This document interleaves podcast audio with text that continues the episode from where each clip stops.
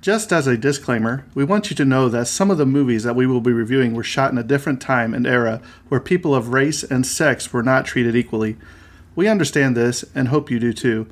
The movies or anything that happened on the sets are not the views of this podcast or what this show is intended to be all about. Exactly. And we want to give due diligence in presenting the movie and not the views of the cast or directors or anyone involved. But we also feel it's necessary to let the audience know some of the background information to get a feel for what was happening at the time of shooting the film. Again, we hope you understand that we do not agree with everything that went on, and we just want to give out the information. And with that being said, hope you enjoy the show.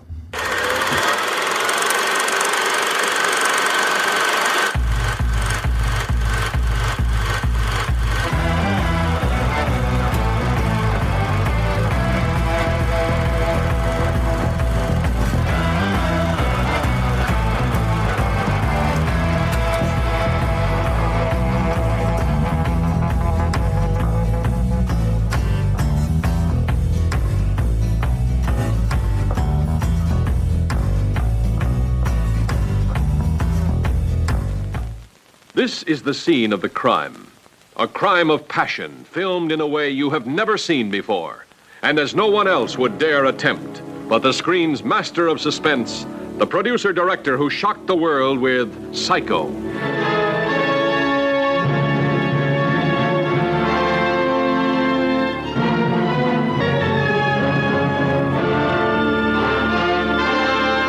This is the apartment of a man named Jefferies, a news photographer whose beat used to be the world.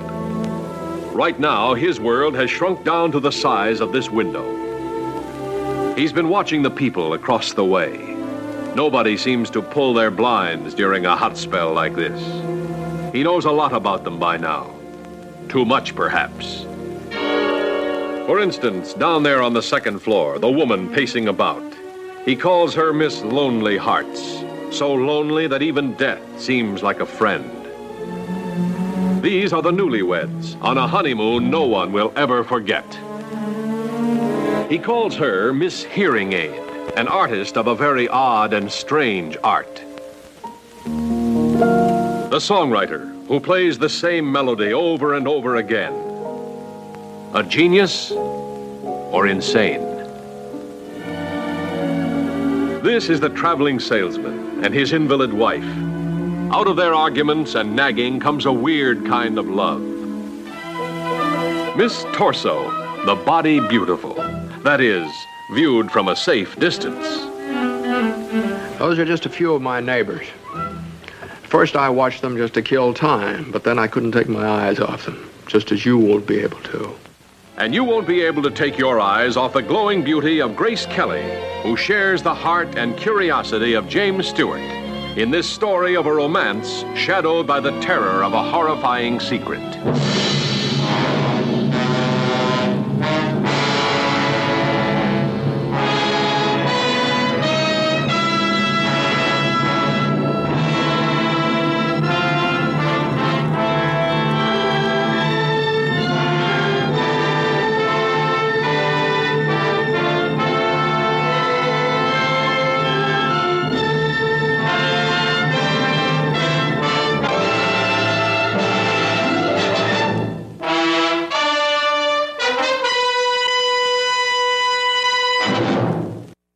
Guys, welcome back to the Tragedy of Cinema podcast. I'm your host, Jimbo, and today I have a very special guest in here with me. No, it's not Kyle, it's the triumphant return of Terrence. Terrence. I'm back, Actually, baby. Kyle is playing the part of Terrence today and not here. uh, so, speedy recovery, Kyle. He's dealing with some stuff. So, uh, I figured I'd bring in a guest host.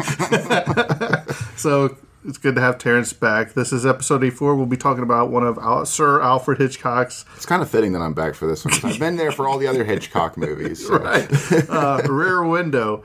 Um, but before we get started, there's a couple of things we'd like to say. Um, first off, if you haven't heard and haven't been part of our Facebook page, we will be doing a live show, uh, live podcast in the Indianapolis area on July 16th, 2022, with our good friends Hillbilly Horror Stories and uh, kind of a newer podcast, but good friends now, Todd Hedges, uh, Sean, and uh, the other guy, Nate. uh, for Middle Aged and Creeped Out podcast. So if you haven't listened to them, please go give them a listen. And I'm going to go ahead and drop Sean, or sorry, uh, Todd sent me his promo for their podcast, so I'm going to go ahead and drop it in right here. Hey guys, this is Todd, Sean, and Nate, and we are from the Middle Aged and Creeped Out podcast. We drop full episodes every Wednesday night or Thursday morning, and our middle aged mini episodes drop on Saturday afternoons at 3 o'clock. And if you enjoy discussions about the paranormal, weird, unexplained, and just plain creepy, then check out our show. You can find us however you listen to your favorite podcasts. If you like what you hear, don't hesitate to give us a five star rating and review. Telling a friend, family member, or even a coworker about us helps the show.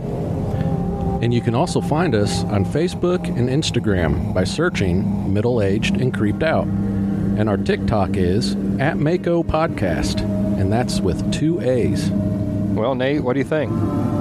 That's the end of our promo, and that's a wrap. Well, there you go. So until next time, creepies, Nate is your sound engineer. We are your hosts, Todd and Sean. and they are middle-aged and creeped out. Keep it creepy.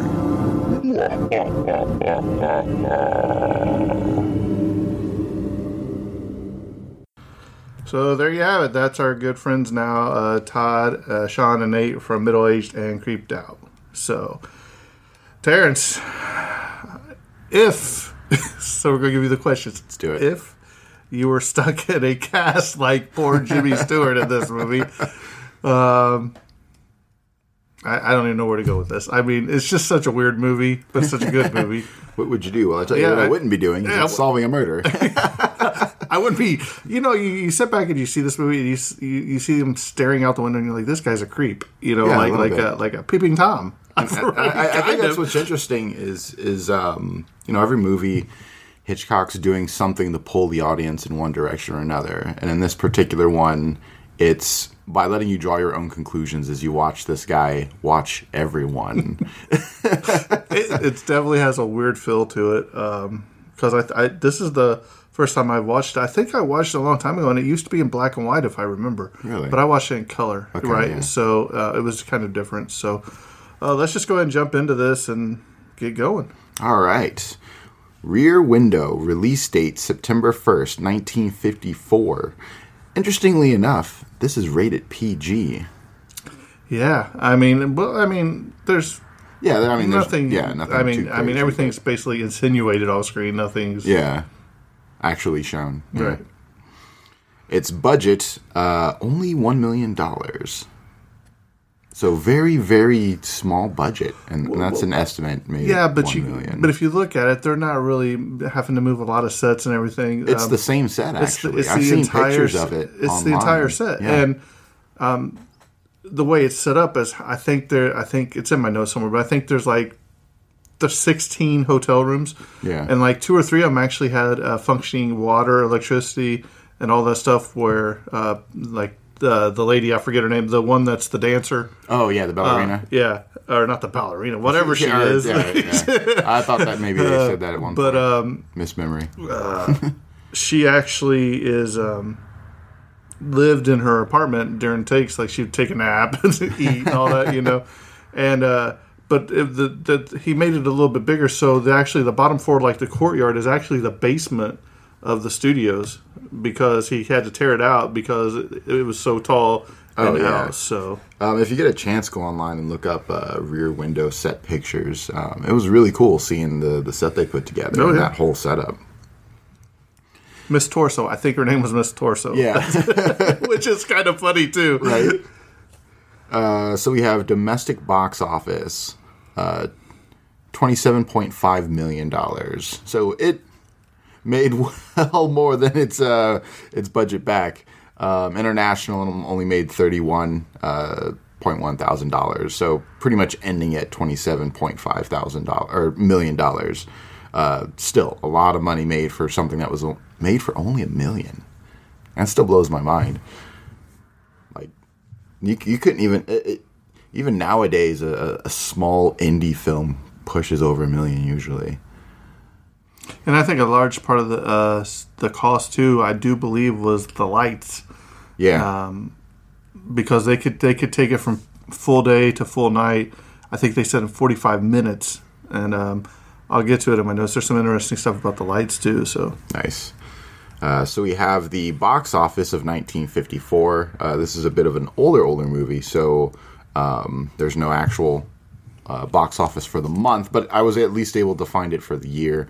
Um, I don't know some of the even older ones we can't even find the year. So this one I have the year, and this one's interesting. Um, at number one, we have White Christmas. Number two, 20,000 Leagues Under the Sea. Number three, Demetrius and Glad and the Gladiators.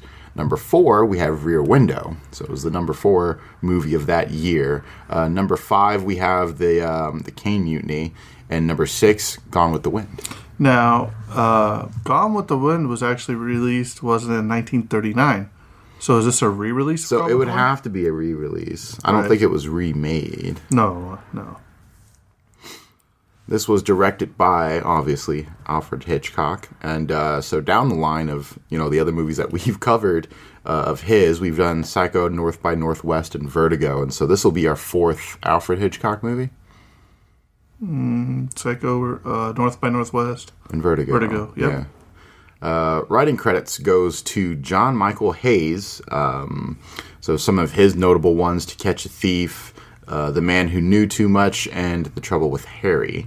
Uh, then we have Cornell Woolrich, uh, who also helped in the writing.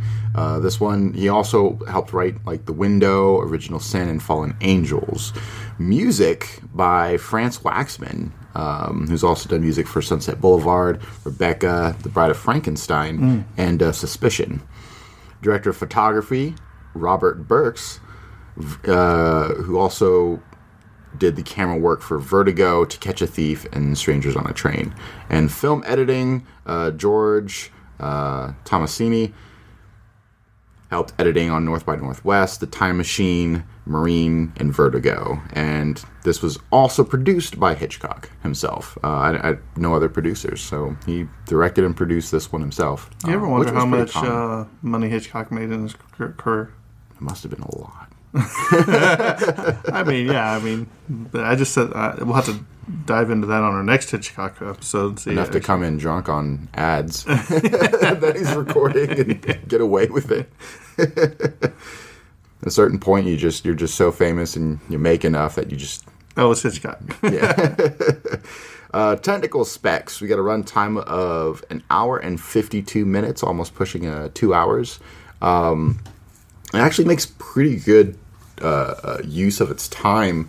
Um, even like the credits in the beginning, it's sort of like starting to tell the story of like you're looking at the uh, uh, all the building complexes, and you're kind of getting a glimpse of everybody's life just right at the get go. Um, and it pretty much ends when the movie ends. So I have a question. Does anybody not believe in curtains in this or blinds? I mean, because right? every windows are just wide open. You know what I mean? Uh, well, Except they- the one. They have the one guy to like true. he looks out to his left. It's always shut. You know what I mean? Uh, they they did mention that it was so hot, um, and I guess nobody had AC. Uh, yeah, like the the couple that sleeps out on the windows, on the, yeah. the, the catwalk or whatever it is. Yeah, I saw that. I was like, "What is going on?" There? the dog in the basket that they would always pull up. Excuse me. Uh, this movie is in color. Uh, sound mix mono, Western Electric recording.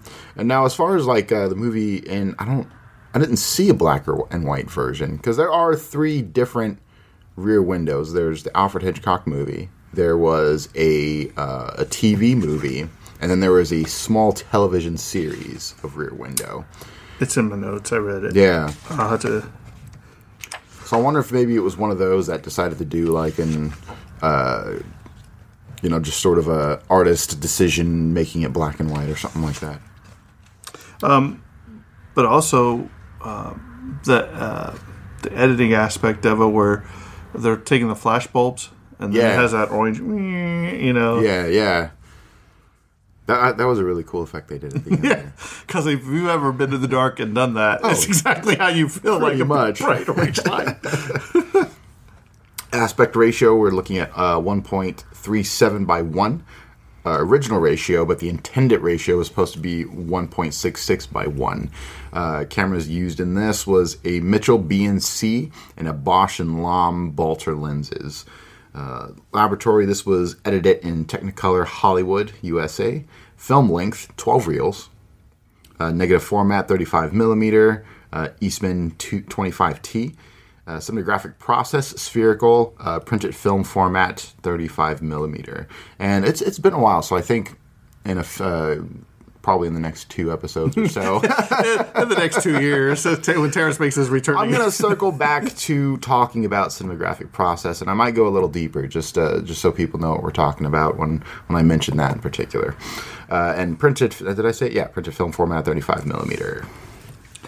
All right, so we'll go ahead and jump into the cast real quick. I see Terrence has some extra extra notes today. So, um, this is obviously uh, a Hitchcock film uh, starring uh, James Stewart uh, as L.B. Jeff Jefferies. Uh, you may notice him from a movie we just did a few weeks ago, uh, Shenandoah. Vertigo, we've done. Mr. Smith Goes to Washington. This also stars the famous and beautiful and talented Grace Kelly as Lisa Carol Fremont. Uh, you may remember her from Dial M for Murder and To Catch a Thief. Wendell Corey as NYPD Detective Lieutenant Thomas Tom J. Doyle. Thelma Ritter as Stella. Raymond Burr as Lars Thorwald. Thorwald. Uh, do you know who Raymond Burr was? He looks familiar. he was Perry Mason on the TV show. Uh, you probably don't know who Perry Mason was, do you? No. He was a he was a lawyer, black and white uh, TV show lawyer back Oh, in the day. Um, he also played uh, Steve Martin in the Godzilla movies. Okay. uh, Godzilla '84, and I seen another one. Uh, he was also Ironsides. Uh, Judith Evelyn as Miss Lonely Hearts. Uh, she was in The Tingler from 1959, I think that says, or 859, I do believe. Uh, Ross uh, Bagdasarian as the songwriter. He was actually the writer for the new Alvin and the Chipmunks movie. Uh, he was also did the soundtrack or in the soundtrack for Almost Famous and The Fate of the Furious for all you Fast and the Furious friends. Uh, Georgine Darcy as Miss Torso, uh, Sara Berner and Frank Cady as the couple living above the Thorwalds, Thorwalds with their dog, R.I.P. Uh, Jessalyn Fax as Miss Hearing Aid, Rand Harper and Havis Davenport as the newlyweds, Irene Winston as Mrs. Anna Thorwald. So there's also some uncredited uh, cast, um, but also, yes, just like Alfred Hitchcock always does, he does have a cameo in this movie. Did you spot him, Terrence? I didn't. Where did he? Pop He is this around the between the 25 and the 26 minute mark where he is seen winding a clock in one of the apartment windows. I think it's the musician, the songwriters. Oh, okay. He's winding the clock. And he turns around, and you may not have noticed him because for this film he had lost about 150 pounds. Oh, so he's looking pretty, pretty young and dapper. and they say he was like at the happiest of his life during this movie. So, Oh, wow. pretty interesting facts about And then, uh, Alfred Hitchcock. in a different section, but still my favorite part. The awards. so we have Academy Awards USA 1955. Uh, just nominations. So we got uh, Oscar nomination for Best Director, uh, Best Writing Screenplay, Best Cinematography, and Best Sound. Um, BAFTA 1955, once again, just a nomination for Best Film Score of any source. Uh, Academy of Science Fiction, Fantasy, and Horror Films, USA 2013. Uh, they were nominated for a Saturn for Des- Best DVD Blu ray Collection, and this is just the overall Hitchcock collection. yeah. We have uh, ooh, Ch- uh, Cherise du Cinema, 1955. They were nominated for Best Film. Directors Guild of America, USA, 1955, nominated for a DGA Award for Outstanding Directional Achievement in Motion Pictures. Uh, DVD Exclusive Awards, 2001. Uh, Video Premiere Award, uh, Best Original Retrospective Documentary. Interesting Um, an Edgar Allan Poe Award in 1955. They did win an Edgar for Best Motion Picture. Las Vegas Film Critics uh, Social Awards. Sorry, Society Awards. Um, my mind was in two different places. uh, Special Achievement Award uh, for uh, James C. Katz and Robert A. Harris. Um, I am on the okay. Yep. I was just like, let me make sure I'm on the right. This is the correct rear window before I keep reading them off. That would be the ultimate Terrence thing to do. that or oh, the Schindler List Awards. That's an inside joke if you listen to the podcast. All right. Did it ever um, get into the uh, National Film Registry? It did actually. So uh, I was on the Edgar Allan Poe Las Vegas Film Critics Society Awards, so Special Achievement Award winner, uh, National Film, sorry, National Board Review USA 1954 uh, NBR Award for Best Actress, uh, Grace Kelly. National Film Preservation Board USA. So it, it hit the National Film Preservation Board in 1997. So uh, 33 years afterwards. Yeah. So pretty pretty much I think right on the when it was eligible it popped up in there. Or 43 years ago. Something like that. 54 to uh, 97. It's too early to math. Yeah, I think it's 43. New York Film Critics Circle Awards. Uh, NYFCC Award for Best Actress, Grace Kelly. Online Film and Television Association 2002. It won a OFTA Film Hall of Fame. Motion Picture. Uh, nominated for a Satellite Award. Once again, it's just the DVD collection. And then we're wrapping up with uh, Venice Film Festival 1954. A Golden Lion nominated. Oh, But that, that's a new cool sounding award, right? And then uh, not as cool as the the Shmoo. Uh, Writers Guild of America, the very last one, USA 1955, it was nominated for a WGA award, uh, Best Written American Drama. So interestingly, uh, didn't win too terribly much, but it was nominated for, for a handful. Well, interesting Awards. enough, there's no award in there for J- James Stewart, uh, the the main That's actor. true, It was all Grace Kelly, if you look at it. That is So, very true. Very interesting. So here we go. Let's talk about some of the fun, cool stuff that happened in this movie or on set. So, um, if you're, according to Miss Torso, uh, do you remember the man and woman on the fire escape that uh, trying to get out of the rain? Um, and they are uh, they're facing Jeff's rear window. Uh, Jeff's rear window. Uh, I mean, Hitchcock was in Jeff's apartment for the entire time because it was the only one that had all the uh, light controls and all that in there too. Yeah. But uh, this, the the man and the woman were wearing earpieces, and when they were trying to move that mattress, he told one to pull one way and one to pull the other way. So the struggle you see him doing is he, he left it in there. He was like, "This is hilarious." So. Um, he thought it was a you know uh, Hitchcock has a sense of humor, um, but they said he was so pleased with that result that he wasn't going to take it out of the movie. So I thought that was pretty funny. Um, the film negative was damaged considerably as a result of color dye fading as early as the 1960s. Nearly all of the yellow images dyes had faded, despite fears that the film had been irrevoc- irrevocably damaged. Preservation experts were able to restore the film nearly to its original condition. Oh, wow. So Uh, and here, here's an interesting fact on the set. So, uh, as we talked about before, it was shot entirely in, in Paramount Studios on one set, uh, where the set was enormous. It was, you know, the, the entire apartment block uh, for Stewart's neighbors that was built. Um, offered intentionally or not an image of the world and, and here, here's a, a little bit from, from hitchcock uh, he says it shows every kind of human behavior a real index of individual behavior. The picture would have been very dull if we hadn't done that. Uh, what we see across the way is a group of little stories that you say a uh, uh, yeah mirror a small universe. So that, that was a little bit of interesting fact that i found. Well, and I think it's also very interesting that all the different windows that he's looking into, uh, Jeff, we'll call him Jeff, Yeah.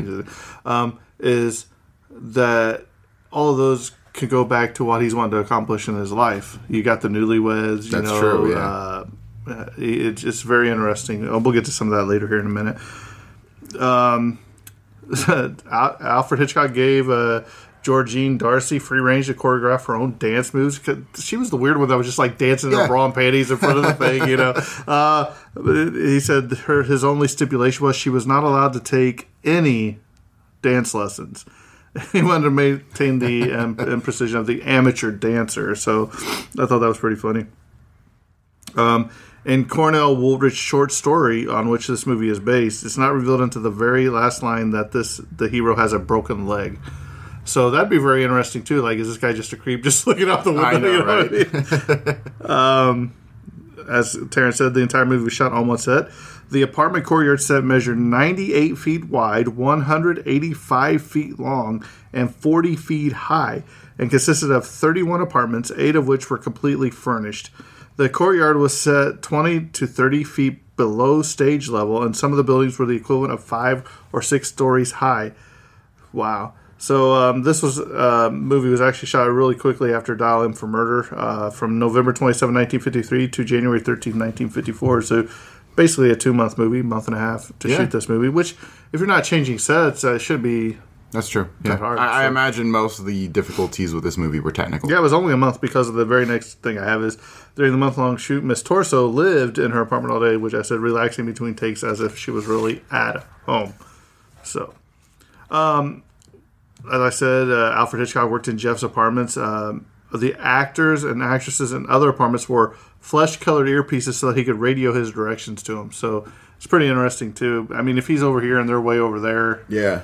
and something you may have in your notes, I don't know. I didn't do a deep dive in it, but they're saying like the camera that he used to spy on him. You know, remember? Oh, uh, yeah. Okay. They were saying that it, he wouldn't be able to move it around that easily without a tripod. It, was a camera that's usually on a tripod, and the way he was just moving around or Moving it something, he shouldn't have been able to do that. Um, I, I imagine it's part of uh, the issue that it, it with a lens that long, you need more time to focus, so you wouldn't just be able to swing it around willy nilly. it was he almost used like a telescope. is what he- Yeah, Um, all the apartments in the, I guess it's all the apartments in the building had electricity and running water, and they all could be lived in, so that's pretty cool.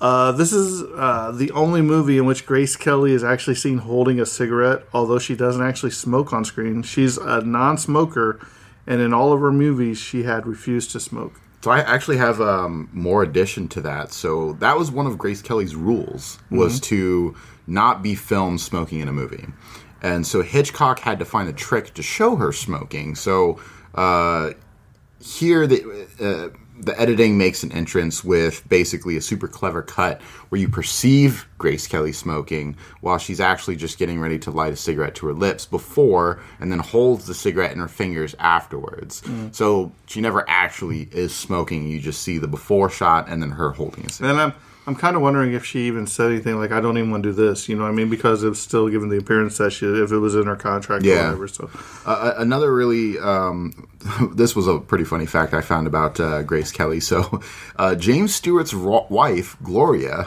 was very, very concerned about her husband filming with Grace Kelly. Well, when I think Jimmy Stewart was 44, I think 44 in this movie, and she's only 25. too. Yeah. Something like that. So, so, so uh, she wasn't only the most one of the, she wasn't only one of the most beautiful women in the world with a bright career, uh, but she also had a history of affairs with her partners on set. Uh, almost insane for the situation. Stewart's wife spent all of her time uh, to keep an eye on her husband. yeah, well. Uh, 1,000 arc lights were used to simulate sunlight. Thanks to extensive pre lighting on the set, the crew could make the change from day to night in under 45 minutes. Now, Terrence, when they say 1,000 arc lights, what does that mean? I could not tell you. Uh, lighting is a world, of, like audio is a world of its own. Like I know the basis of it, um, but to go in depth, uh, I would actually have to to look it up and look into it. Um, and you know what? Uh, if if we if we go over like a movie that heavily extensively uses set lighting, maybe I can do a little deep technical dive into lighting. Yeah, that would be pretty interesting to find out.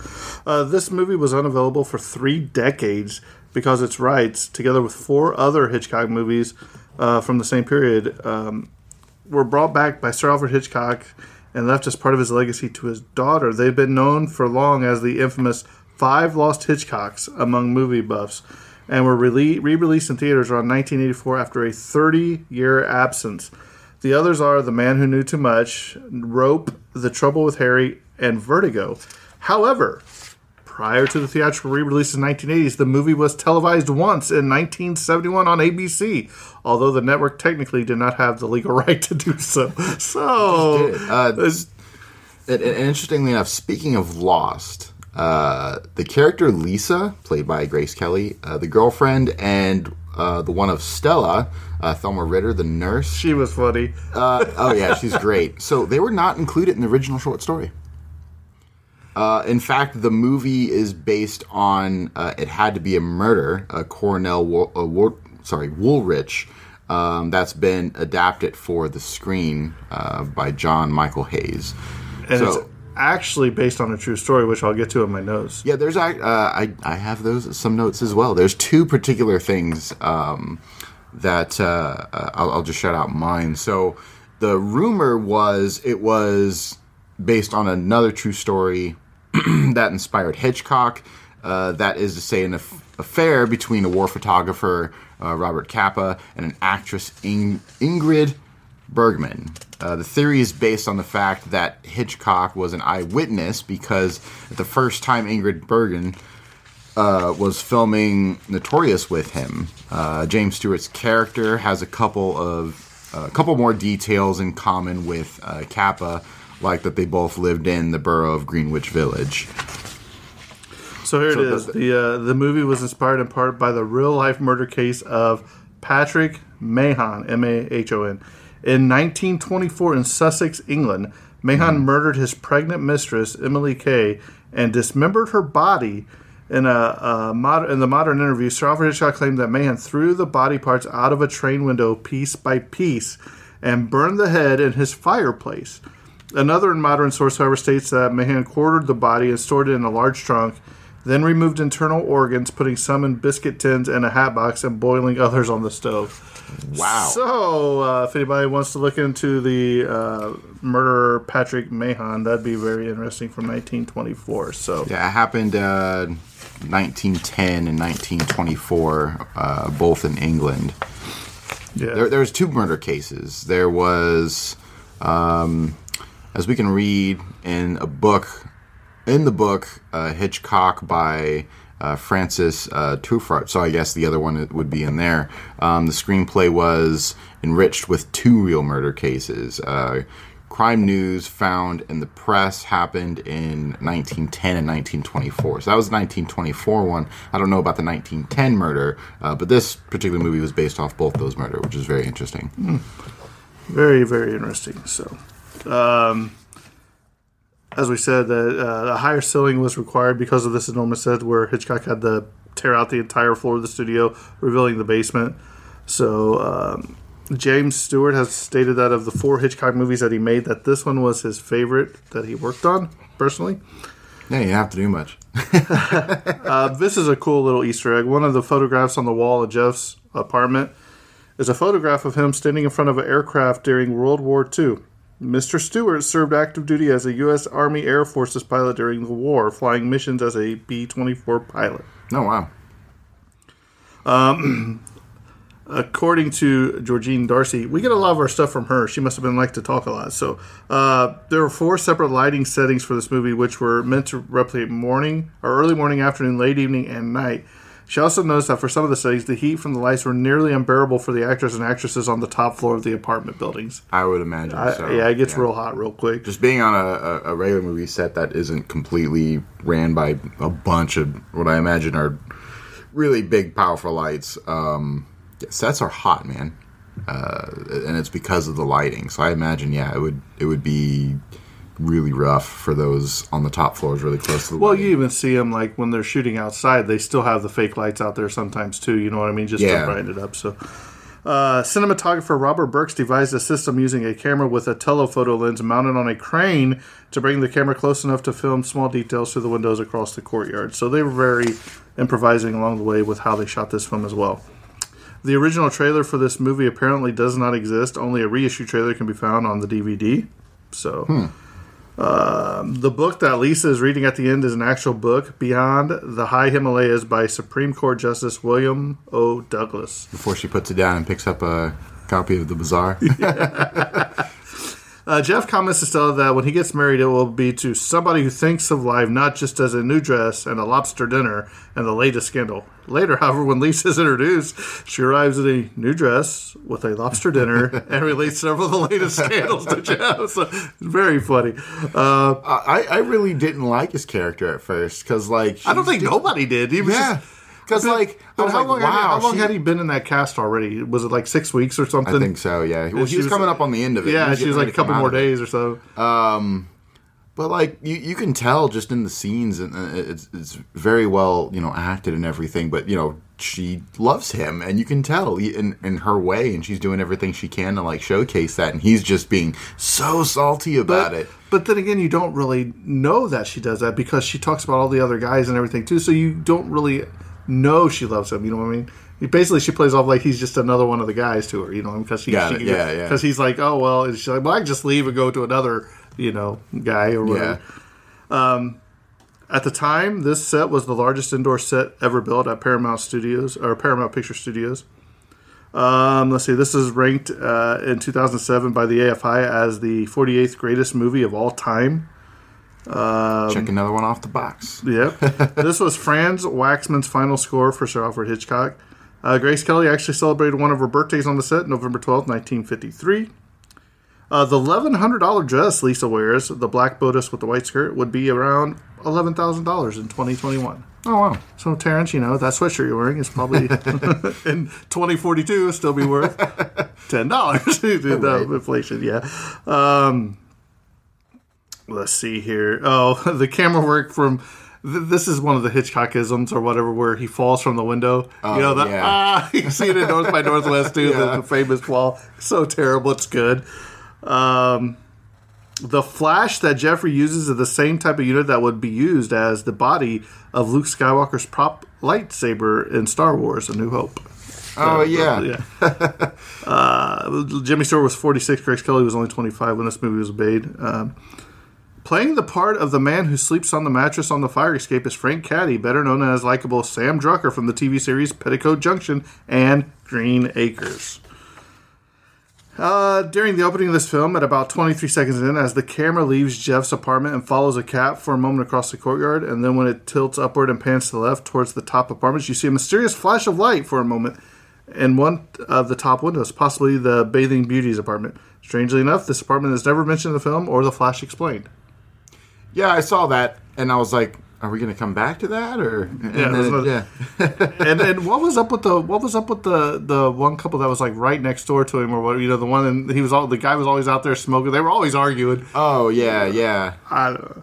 Uh, so to determine what kind of special effects to employ for the flash cycle, the flash, you know, the light bulb Yeah. scenes or the the camera bulbs, uh, when Thorwald's come to, in there to kill him, that the uh, crew members waited in a dark room and they had somebody come in and and then they described uh, everybody what they saw and that's what they came up with. So That's very interesting. So. Terrence, give me your thoughts on the rear window. So Rear Window. This was my first time watching this particular Hitchcock movie. Um, whereas the others I've seen before, um, watched at some of them a second time, a third time. Uh, this was my first viewing, and uh, it was a very interesting movie. Overall, super enjoyed it. Great movie. Um, you you do kind of like we were talking about before. You do kind of feel weird when you're first watching it because it, it, the whole movie it's a very like voyeuristic movie. So you, you know you're watching in the perspective of of this character who's just watching all of his neighbors, and then so you know where he's watching it with ease, uh, just due to probably his profession and stuff like that. He's constantly observing, um, you know, looking for like a good shot, pictures, what that, what, whatever, whatnot, and he's bored. Um, but just a, as like an individual, even though you're just watching a movie, it still feels awkward to like watch these people's lives through their window and not have them know. You know what I mean? It's it's, it's very interesting. Um, and like I was talking about before, you know, Hitchcock does this thing where he strings you along for you to think one thing and then slowly turns it into another. Because for a good chunk of the movie, you don't know whether that guy was a murderer or not. Mm-hmm. And he throws a couple, you know, things in there for you to be like, well, maybe, uh, maybe that this guy's just going crazy while he's just cooped up in his apartment and he's, you know, drawing conclusions where there's none to be drawn. Um, so, particular when you you know you you see the scene with him and talking with uh, uh, Detective Doyle, um, you almost kind of side with Doyle a little bit, but you also want to side with the protagonist to be like, well, you know, maybe he is right, but maybe not because there's not enough here to say so. And and e- even with the the some of the neighbors he's watching, like the dancer, for example, um, uh, the protagonist immediately starts thinking she's like promiscuous and stuff, um, where she's not. Uh, there's there's a couple other assumptions of like like the happy couple, and it turns out they're not. Um, and so so it's it's very very cool how he just kind of strings the audience along into thinking one thing and then subjecting almost all of those expectations and then turning everything into something else. I thought it was funny too, like the dancing lady. You know, you're thinking, oh, this lady, uh, she might be a lady of the night or something. The way she just, you know, flaunted Yeah. everything, and then you see her.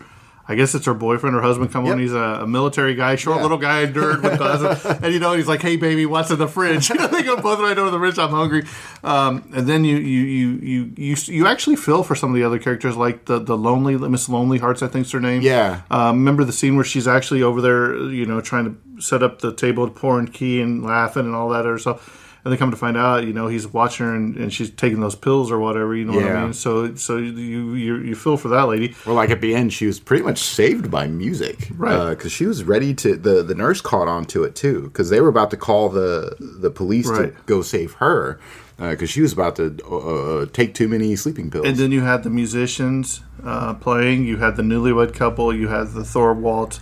Um, you just have a bunch of different ways of life, um, and it was very fun to to get in, in, entwined with it because. And then, then, then if you remember, uh, Jimmy Stewart would be watching out of his window, and then he would like fall asleep, and then he'd wake Yeah. up, and then they're all doing something else, and then he would fall asleep. You know, like especially when he's trying to figure out if he murdered, Yeah. uh, the murderer or not, and then you know he'd fall asleep. Then you only get little chunks and pieces because there's time has lapsed and you don't know what happened. exactly. Um, and then you have the whole scenario of uh, the nurse and uh, Grace Kelly's character sneaking over there to see if they can find any Oh, yeah. clues and everything. And then he comes back home, and then um, the, they say, "Hey, you guys need to go go down to get the sheriff or the sheriff, the the cop." And then Thorwald actually comes into his room, and you're like, "Oh man, this is Right, that was an intense scene, Right. And and that that's another thing I, I want to really highlight is is the acting in this movie is phenomenal, especially for the type of movie that heavily relies on it. Not to say any other movie does, but because we're not using, you know, uh, we don't have different set changes and all this other stuff, and we're, we're pretty much we are in the room except for when he falls that's the only time the really per- camera perspective changes. Uh, other than that, we're always in his apartment, and so uh, it really the acting really just pulls through, and you never feel bored by the same sort of setting the whole entire movie. And I didn't know how I was going to feel by being stuck in the same position this entire two-hour movie. You Yeah. know what I mean? But it doesn't feel like a two-hour movie. It doesn't no. No, because there's so it's a Hitchcock film. Of course, he's always going to throw stuff in there. So you and each apartment across the way has something going on in it that you want to know what's going on. You know what I mean?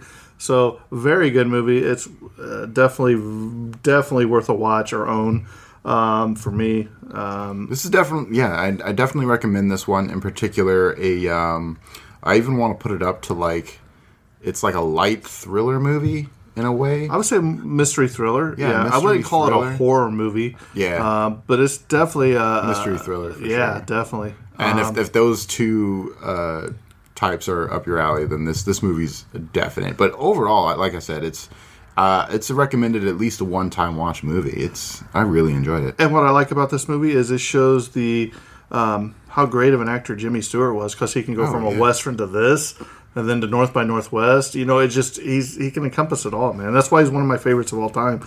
It just doesn't get much better than him. So.